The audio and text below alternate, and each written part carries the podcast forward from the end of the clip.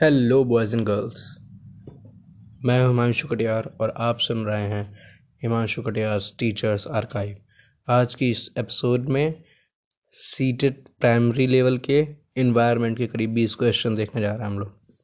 ठीक है? तो शुरू करते हैं। पर्यावरण अध्ययन में बच्चों को पाठ्यपुस्तकों और शिक्षकों के अलावा अन्य स्रोतों की मदद लेने के लिए प्रोत्साहित करना चाहिए। क्यों?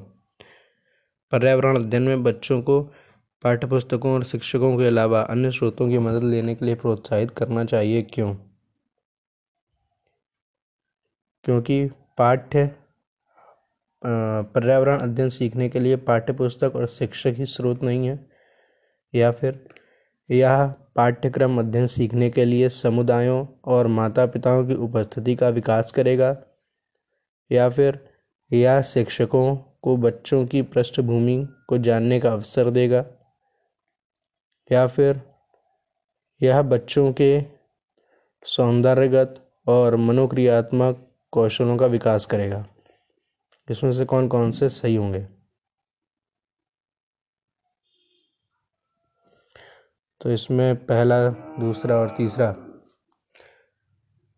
सही होगा, ऑप्शन जो भी बोले मतलब पर्यावरण अध्ययन में बच्चों को पाठ्यपुस्तकों और शिक्षकों के अलावा अन्य स्रोतों जैसे परिवार के सदस्य, समुदाय के लोग, समाचार पत्र, अन्य पुस्तकें इत्यादि की मदद लेने के लिए प्रोत्साहित करना चाहिए। इससे पाठ्यक्रम अध्ययन सीखने के लिए समुदायों और माता पिता की उपस्थिति का विकास होता है तथा बच्चों को, बच्चों के अभिभावकों और समाज का विद्यालय से जुड़ाव तो होगा ही साथ ही साथ उनका योगदान भी बढ़ेगा।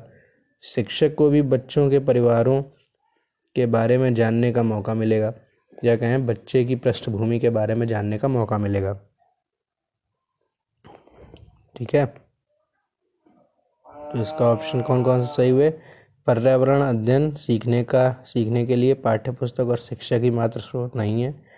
यह यह पर्यावरण अध्ययन सीखने के लिए समुदाय और माता पिताओं की उपस्थिति का विकास करेगा। यह बच्चों के, या शिक्षकों को बच्चों की पृष्ठभूमि जानने का अवसर देगा। अगला क्वेश्चन क्या पर्यावरण अध्ययन में, पर्यावरण अध्ययन में आकलन के लिए संकेतक नहीं होना चाहिए? कौन सा पर्यावरण अध्ययन में आकलन के लिए संकेतक नहीं होना चाहिए? Which of the following should not be the indicator for assessment in E V S सहभागिता, या फिर याद करना, या फिर प्रश्न पूछना, या फिर न्याय और समानता के प्रति सरोकार? आकलन के लिए संकेतक नहीं होना चाहिए। सहभागिता, याद करना, प्रश्न पूछना, या फिर न्याय और समानता के प्रति सरोकार। सही है इसका याद करना। ये संकेतक पर्यावरण अध्ययन में आकलन के लिए नहीं होना चाहिए। याद करना रट्टाफिकेशन नहीं होना चाहिए।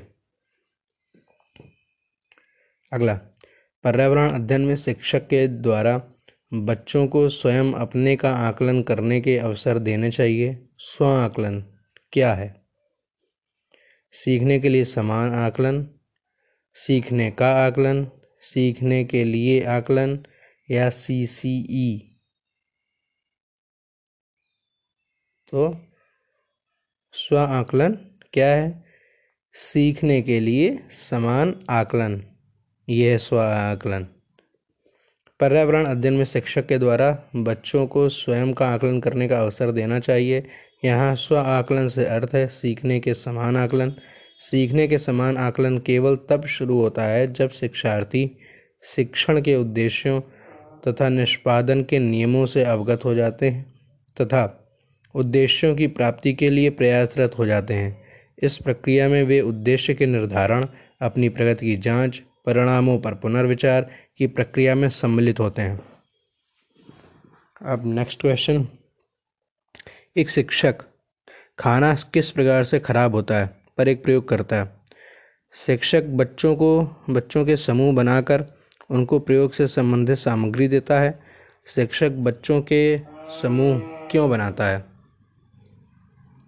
क्यों बनाता है? ऑप्शन ए, यह सहपाठी अधिगम का समर्थन करता है। ऑप्शन बी, यह बच्चों की सामाजिक अंतःक्रिया में सुधार करता है।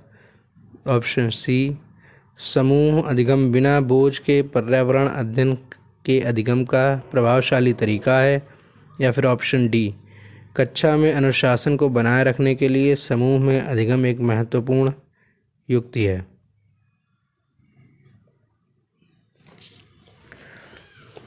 कौन कौन सा होगा इसमें सही? तो इसमें सही होंगे ऑप्शन ए और बी मतलब सहपाठी या सहपाठी अधिगम का समर्थन करता है और यह बच्चों की सामाजिक अंतःक्रिया में सुधार लाता है।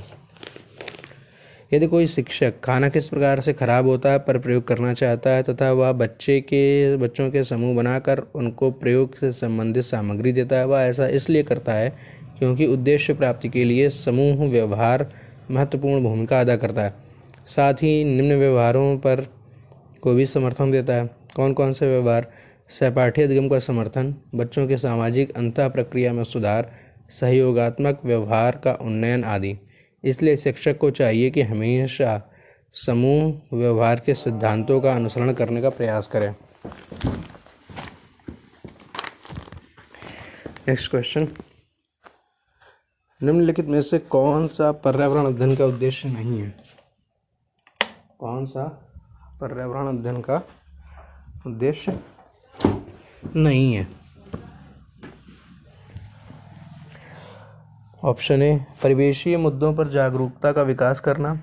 ऑप्शन बी बच्चे को स्वयं अपने हाथ से कार्य करने और खोजने की क्रियाकलापों से जोड़ना।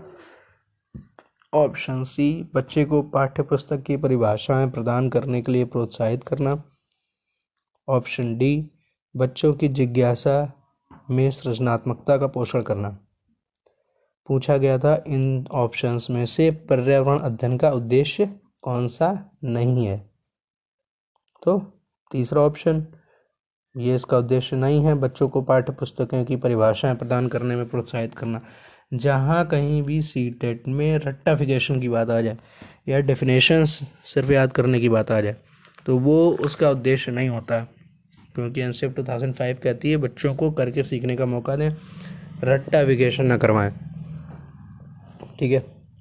एक्सप्लेनेशन देख लेते हैं। बच्चों को पाठ्य पुस्तकों की परिभाषाएँ प्रदान करने के लिए प्रोत्साहित करना पर्यावरण अध्ययन का उद्देश्य नहीं है। पर्यावरण अध्ययन का उद्देश्य परिवेशीय मुद्दों पर जागरूकता का विकास करना है। पर्यावरण अध्ययन में बहुत सारे ऐसे क्रियाकलाप हैं, जिन्हें बच्चे स्वयं अपने हाथों से करेंगे और उनमें क्रियात्मक कौशल का विकास होगा। इसके अलावा बच्चों में सृजनात्मकता को उभारना, रचना करने का कौशल और सौंदर्य बोध का भी विकास होगा। अगला क्वेश्चन पर्यावरण अध्ययन में चित्र पढ़ना एक महत्वपूर्ण क्रियाकलाप है। निम्नलिखित में से कौन सा संकेतक बच्चों, संकेतक का बच्चों के आकलन चित्र पढ़ने के द्वारा हो सकता है? फिर से सुन लें। पर्यावरण अध्ययन में चित्र पढ़ना एक महत्वपूर्ण क्रियाकलाप है। निम्नलिखित में से कौन सा संकेतक या संकेतकों का बच्चों में आकलन चित्र पढ़ने के द्वारा किया जा सकता है? पहला अवलोकन और अभिलेखन। दूसरा, अभिव्यक्ति। तीसरा, विश्लेषण। चौथा, प्रयोग करना। Option A, observation and recording. Option B expression, option C analysis, option D experimentation. तो इसमें option A, B and C सही है। मतलब अभिलेख अवलोकन और अभिलेखन, अभिव्यक्ति और विश्लेषण। प्रयोग करना नहीं है इसका पार्ट, ठीक है?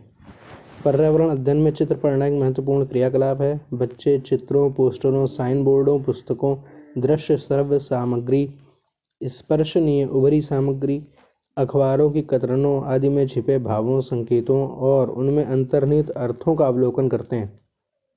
उनमें निहित अर्थों को समझते हैं, उनमें संबंध स्थापित करते हैं तथा उनके, उनको अपने शब्दों में अभिलेखन का वाचन करते हैं। अभिलेखन और वाचन करते हैं। इस आधार पर कहा जा सकता है कि चित्र पढ़ने के द्वारा बच्चों का अवलोकन और अभिलेखन क्षमता, अभिव्यक्ति क्षमता व विश्लेषण क्षमता तीनों का आकलन किया जा सकता है। अगला क्वेश्चन स्केल रेटिंग में कौन सी तकनीक प्रयोग की जाती है? Which technique is use in the rating scale option are अवलोकन जाँच सूची, अधिविन्यास, लिखित प्रश्न। Observation checklist assignments written question तो इसका सही उत्तर है अवलोकन ऑब्जर्वेशन रेटिंग स्केल में ऑब्जर्वेशन टेक्निक का यूज़ किया जाता है, अवलोकन का यूज़ किया जाता है। रेटिंग स्केल में अवलोकन तकनीक का प्रयोग होता है। निर्धारण मापनी या रेटिंग स्केल एक यंत्र है, जिसमें निर्धारित की जाने वाली वस्तु को संख्यांक निर्दिष्ट करता है। निर्धारित मापनी सूची के समान है, परंतु इसका इस्तेमाल तब करते हैं जब सूक्ष्म विवरण की आवश्यकता होती है। किसी भी वस्तु या व्यक्ति के गुणों का अवलोकन उनके गुणों के आधार पर, उसको औसत, उत्कृष्ट उत्कृष्ट से ऊपर, संतोषजनक, खराब या असंतोषजनक पर रेटिंग करते हैं। अब अगला क्वेश्चन झूम खेती में अपनाई जाने वाली पद्धति के विषय में नीचे दिए गए कथनों पर विचार करें, आगे बोले जाने वाले कथनों पर विचार करें, और फिर बताएँ कि इनमें से कौन कौन से सही हैं झूम खेती के बारे में। पहला यह फ़सल, या फ़सल प्राप्त करने या कटने के बाद ज़मीन को कुछ सालों तक ऐसे ही छोड़ देते हैं। इस या फिर इस जगह इस जगह जो बाँस या खरपतवार या जंगल उग जाते हैं, उसे उखाड़ कर जला देते हैं। ऑप्शन सी, खरपतवार जंगल आदि को जलाने पर प्राप्त राख की, राख को खाद की तरह काम में लाते हैं। या फिर, जब इस ज़मीन में खेती की बारी आती है तो बीज छिड़कने से पहले इसको गहरा खोदा जाता है। तो इसमें से कौन कौन से सही हैं या सिर्फ़ कौन से सही है?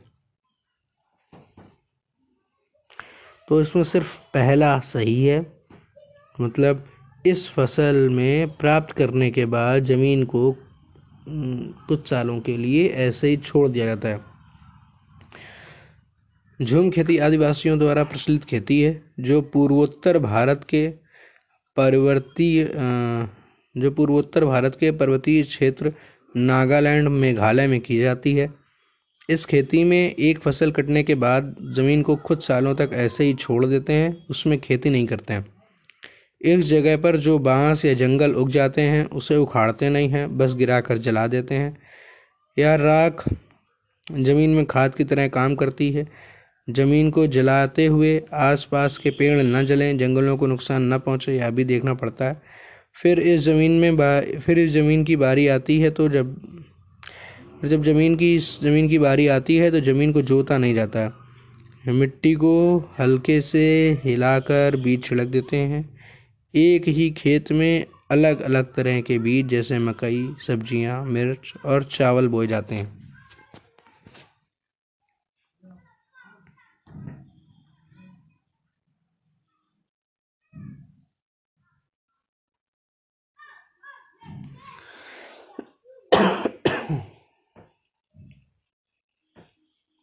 अगला। किसी पर्वतीय क्षेत्र में प्रेक्षण करने पर यह पाया गया कि लोगों ने अपने घर, पत्थर, लकड़ी, मिट्टी और चूने से बनाए हैं। यह घर दो मंजिला है। नीचे की मंजिल पर जानवरों को रखते हैं, ज़रूरत का सामान भी इकट्ठा करके रखते हैं।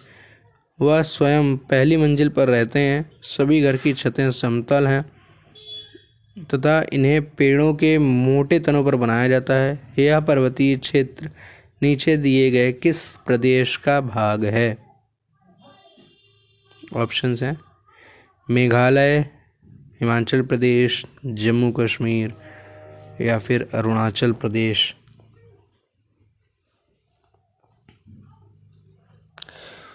सही उत्तर है इसका जम्मू कश्मीर। जम्मू कश्मीर के लेह में लोग अपना घर, पत्थर, मिट्टी, लकड़ी से बनाते हैं। दीवारों पर मिट्टी और चूने की पुताई की हुई होती है, या घर दो मंजिला के होते हैं। पहली मंजिल पर परिवार रहते हैं, नीचे की मंजिल पर जानवरों को रखते हैं, तथा ज़रूरत का सामान इकट्ठा करके रखते हैं। सर्दी के दिनों में परिवार भी नीचे की मंजिल पर जानवरों के पास ही रहते हैं। नीचे की मंजिल में कोई खिड़की नहीं होती है। इन इन घरों की छतें समतल होती हैं। छत को मज़बूत मज़बूत बनाने के लिए पेड़ों के मोटे मोटे तनों का इस्तेमाल किया जाता है। अगला क्वेश्चन आमतौर पर यह जाना जाता है कि रात में जागने वाले जानवर हर चीज़ को जिस रंग में देखते हैं, वे रंग कौन कौन से हैं? हरा और पीला, या फिर नारंगी और लाल, या फिर काला और सफ़ेद, या फिर बैंगनी और नीला? तो इसका सही उत्तर है ब्लैक एंड वाइट काला और सफ़ेद। दिन में जागने वाले रंगों, वाले जानवरों को कुछ रंग देख पाते हैं और रात में जागने वाले हर जहाँ, वाले जानवर हर चीज़ को ब्लैक एंड वाइट देखते हैं। ठीक है? कछुए और किसानों, कछुओं को किसानों का मित्र माना जाता है। इसके लिए निम्नलिखित में से कौन सा सही कारण है? पहला ऑप्शन है, केंचुए मृत पत्तियों और पौधों को खाते हैं तथा इनके मल से ज़मीन उपजाऊ होती है। दूसरा ऑप्शन है, केचुए खरपतवार खाते हैं जिससे मुख्य फ़सल की रक्षा होती है। तीसरा है, कछुए ज़मीन सॉरी केंचुए। केचुए ज़मीन में छेद बनाते हैं जिससे ज़मीन पोली हो जाती है। चौथा ऑप्शन है, केचुओं द्वारा बनाए गए छेदों से ज़मीन को आसानी से हवा पानी मिल जाता है। तो इसमें से कौन कौन सा ऑप्शन सही है? तो इसमें तीसरा पहला, तीसरा और चौथा सही है। केचुओं को किसानों का मित्र माना जाता है क्योंकि यह ज़मीन में छेद करके मिट्टी को पलटकर पोला कर देते हैं तथा ह्यूमस बनाते हैं। केचुओं द्वारा बनाए गए छेदों से ज़मीन को आसानी से हवा पानी मिल जाता है। मिट्टी को उलटने, पलटने और पोल करके करने से पोषक पदार्थ ऊपर आ जाते हैं और पौधे इन पोषक पदार्थों का उपयोग कर सकते हैं। इसके अलावा केचुए, मृत पत्तियों और पौधों को खाते हैं तथा इनके मल से जी ज़मीन उपजाऊ हो जाती है। अगला क्वेश्चन है। आदिवासी हज़ारों सालों से कांसे, ब्रॉन्ज की चीज़ें बनाते आए हैं। आज भी हमारे घर में कांसे का उपयोग होता है। कांसे के विषय में निम्नलिखित में से कौन सा कथन सही है? कांसा, या पीतल, ब्रास और तांबे, कॉपर का मिश्रण है, या फिर यह तांबे, जस्ता और एल्यूमिनियम का मिश्रण है, या फिर यह तांबे और टिन का मिश्रण है, या फिर यह एल्यूमिनियम और तांबे की भांति एक तत्व है। कांसा ब्रॉन्ज। तो इसका सही उत्तर है, यह कॉपर और टिन का मिश्रण है। ब्रॉन्ज जो है, कांसा जो है, वो तांबे और टिन का मिश्रण है।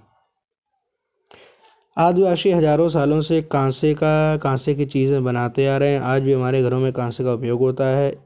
इसका उपयोग बर्तन और मूर्तियाँ बनाने में भी किया जाता है। कांसा, तांबा और tin C U N S N की मिश्र धातु है। ताम, कांसा।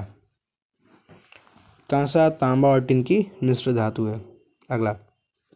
अगला क्वेश्चन नारियल डली हुई किसी भी करी के साथ उबला हुआ, नारियल डली हुई किसी भी करी के साथ उबला हुआ टैपियोका निम्नलिखित में से किस क्षेत्र में प्रिय भोजन है? नारियल डली हुई किसी भी करी के साथ उबला हुआ टैपियो का निम्नलिखित में से किस क्षेत्र किस किस क्षेत्र का प्रिय भोजन है। ऑप्शंस हैं, पश्चिम बंगाल, बिहार, तमिलनाडु या फिर केरल। सही उत्तर है, केरल। नारियल डली हुई किसी भी करी के साथ उबला हुआ टैपियो का केरल में प्रिय भोजन है। अगला क्वेश्चन आगे बताया जा रहा है, त्योहारों में, त्योहारों के उस समूह को चुनिए जिन्हें पूर्णिमा को मनाया जाता है। आगे बताए जा रहे त्योहारों में से उस समूह को चुनिए, जिन्हें पूर्णिमा को मनाया जाता है। पहला ऑप्शन है होली, महाशिवरात्रि, बुद्ध जयंती, या फिर होली रक्षाबंधन, गुरु नानक का जन्म दिवस या फिर दिवाली, महाशिवरात्रि, गुरु नानक का जन्म दिवस या फिर दिवाली, गुरु नानक का जन्म दिवस रक्षाबंधन। तो इसका सही उत्तर है ऑप्शन बी, होली, रक्षाबंधन और गुरु नानक जन्म दिवस हमारे यहाँ होली, रक्षाबंधन और गुरु नानक जन्म दिवस जो है, पूर्णिमा को मनाया जाता है। होली, रक्षाबंधन और गुरु नानक जन्म दिवस अगला क्वेश्चन है। निम्नलिखित राज्यों के समूहों में से उस समूह के समुद्र तट एक समूह के समुद्र तट पर अरब सागर है। वो राज्यों का समूह कौन सा है?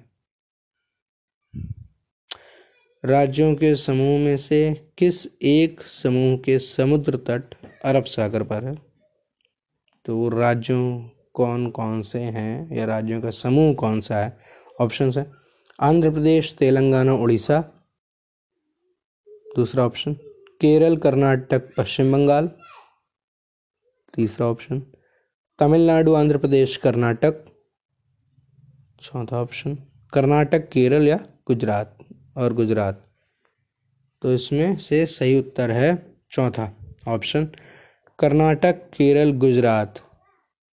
महाराष्ट्र, भारत के, कर्नाटक, केरल, गुजरात, महाराष्ट्र, भारत के प्रमुख राज्य हैं जो अरब सागर के समुद्र तट पर स्थित हैं। अगला क्वेश्चन हमारे देश का मानचित्र में झारखंड कहाँ स्थित है? देश के मानचित्र में झारखंड कहाँ स्थित है? ऑप्शन हैं। पश्चिम बंगाल के पूर्व में, या फिर उड़ीसा के उत्तर में, या फिर दक्ष, या फिर छत्तीसगढ़ के दक्षिण पूर्व में, या फिर उत्तर प्रदेश के पश्चिम में। तो झारखंड स्थित है उड़ीसा के उत्तर में, ठीक है? मैप में जो झारखंड है, वो उड़ीसा के उत्तर में स्थित है। आगे बताया जा रहा है में से, क्या पेट्रोलियम से प्राप्त नहीं होता? पेट्रोल से क्या चीज़ प्राप्त नहीं होती?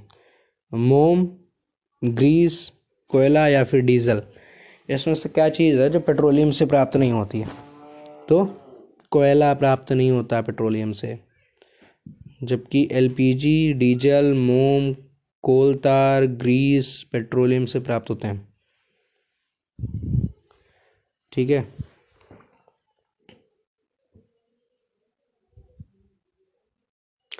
हमारे देश के एक जंगल, अगला क्वेश्चन है।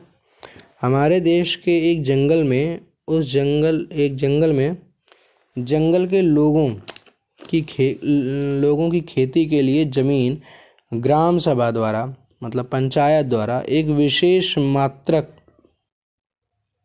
इकाई या यूनिट में जिसे टिन कहते हैं, आवंटित की जाती है। तो टिन क्या चीज़ है? मतलब एक जंगल में रहने वाले आदिवासियों को वहाँ की पंचायत द्वारा एक भूमि दी जाती है, जिसकी नपाई टिन में होती है। तो वो क्या है? टिन क्या चीज़ है? ठीक?